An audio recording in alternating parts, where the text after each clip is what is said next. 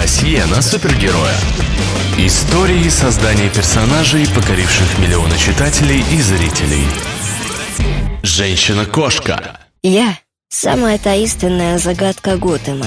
За одну ночь я успеваю побыть и героиней, и злодейкой.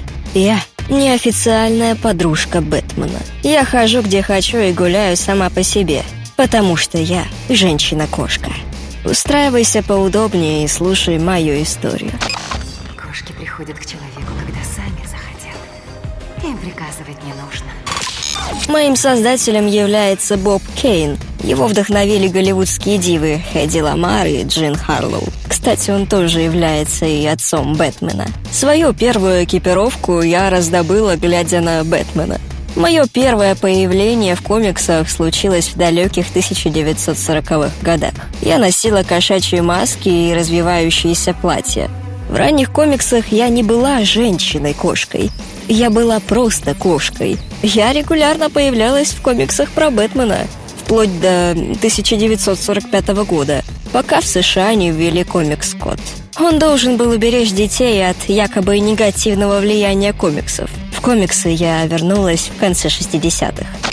Такие, как я, приземляются на четыре лапы. Тогда же состоялся и мой дебют на экране. Вышел сериал «Бэтмен». В первых сезонах меня играла бродвейская танцовщица Джули Ньюмар. Для нее роль женщины-кошки стала самой заметной в карьере. Но в 1967 году она ушла и занялась собственной маркой колготок. Далее была певица Кит, потом Ли Мерривизер, которую назвали самой скучной из трех кошек 60-х. И, наконец, моя любимая Мишель Пфайфер, которая сыграла меня в фильме Тима Бертона «Бэтмен возвращается» в 92 году. Она стала по-настоящему культовой, даже несмотря на то, что очень сильно отличалась от меня, представленной в комиксах.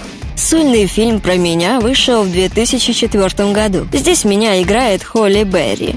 Она скорее выглядела как пародия на меня. Плохо поставленные удары и прыжки и дурацкий костюм.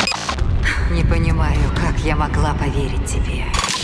И этот фильм признали худшим фильмом про женщину-кошку. И еще я успела засветиться в фильме Кристофера Нолана «Темный рыцарь. Возрождение легенды». Здесь меня играет Энн Хэтэуэй, которая назвала эту роль самой физически тяжелой в своей карьере. Конечно, я успела запустить свои коготки в мультсериалы и видеоигры. А в 2016 году журнал Rolling Stone поместил меня на десятую позицию – в своем списке 40 величайших телевизионных злодеев всех времен.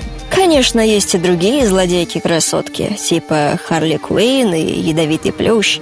И, между прочим, было время, мы с ними совместно даже образовывали союз, но длился он недолго. Что ж, мальчики, поднимаем руки. Кто видит в темноте? Только. Все-таки я больше люблю одиночество.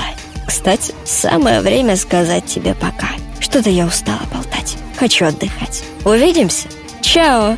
Счастливо, ребятки. Я пошла. Досье на супергероя.